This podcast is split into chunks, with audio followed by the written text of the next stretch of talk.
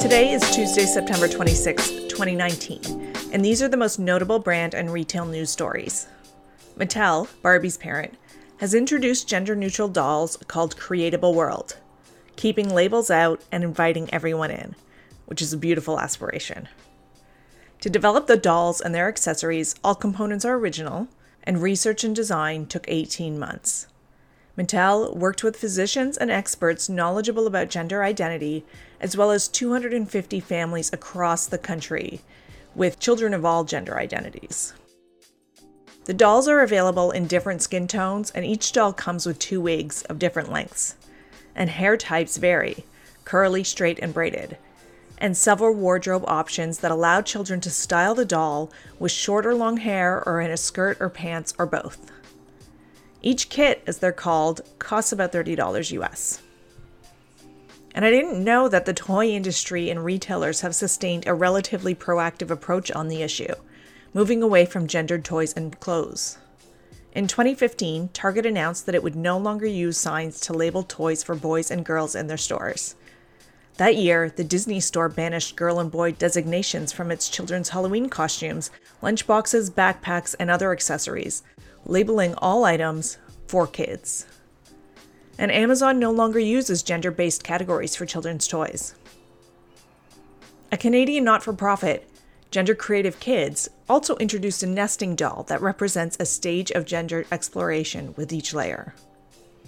Here's to kids.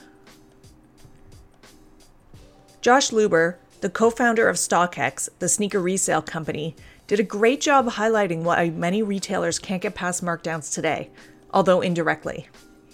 Luber was at WWD's Women's Wear Daily's digital forum. He said he believes that the companies that companies can benefit from the marketplace model at the end of the product cycle. Quote, at the end of every season you have all this clearance that happens and it's just sort of arbitrarily slashed. But if you understood demand, maybe board shorts you could sell for 10% or 20% off if you had bids, and you could understand what the demand is at any given point in time. Now, he may be overestimating the value of most board shorts to the consumer, but he's right that we have so many markdowns because the consumer market is oversaturated with the same goods. Markdowns are taken in response to inventory levels which are too high and retailers aren't measuring actual consumer demand for their product correctly, or they don't mind taking the profit hit along with the brand devaluation to continue to drive traffic in their stores. He continued, quote, in all of these scenarios, if you do it right, if you choose the products that are truly supply and demand constrained and go out there, the brand should actually make more money.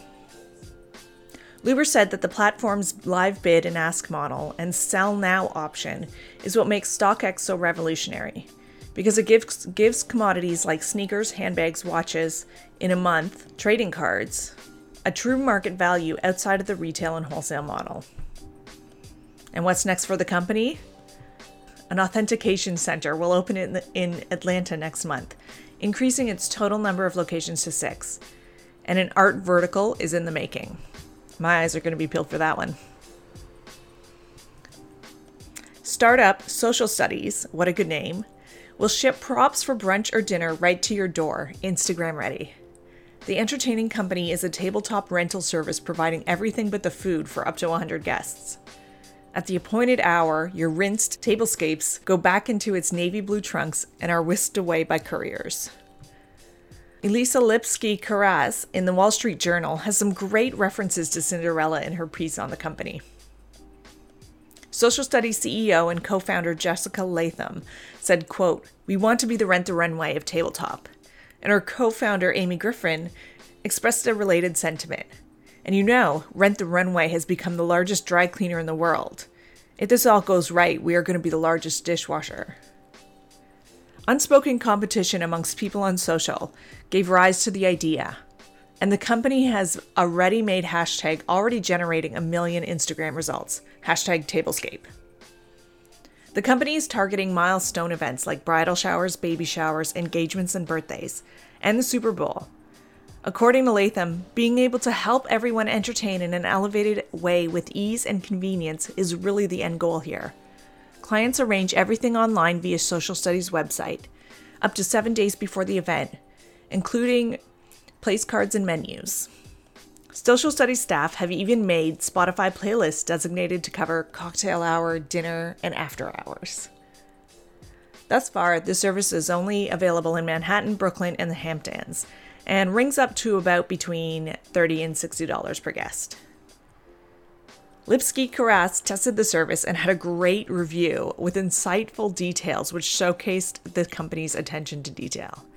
She writes, I did not take the CBD gummy as recommended to accompany this tablescape on the social studies website.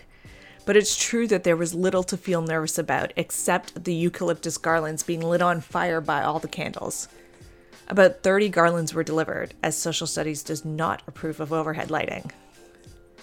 It's a company who is building for scale. Everything in their waterfront warehouse is barcoded with stickers the size of ladybugs. Beautiful.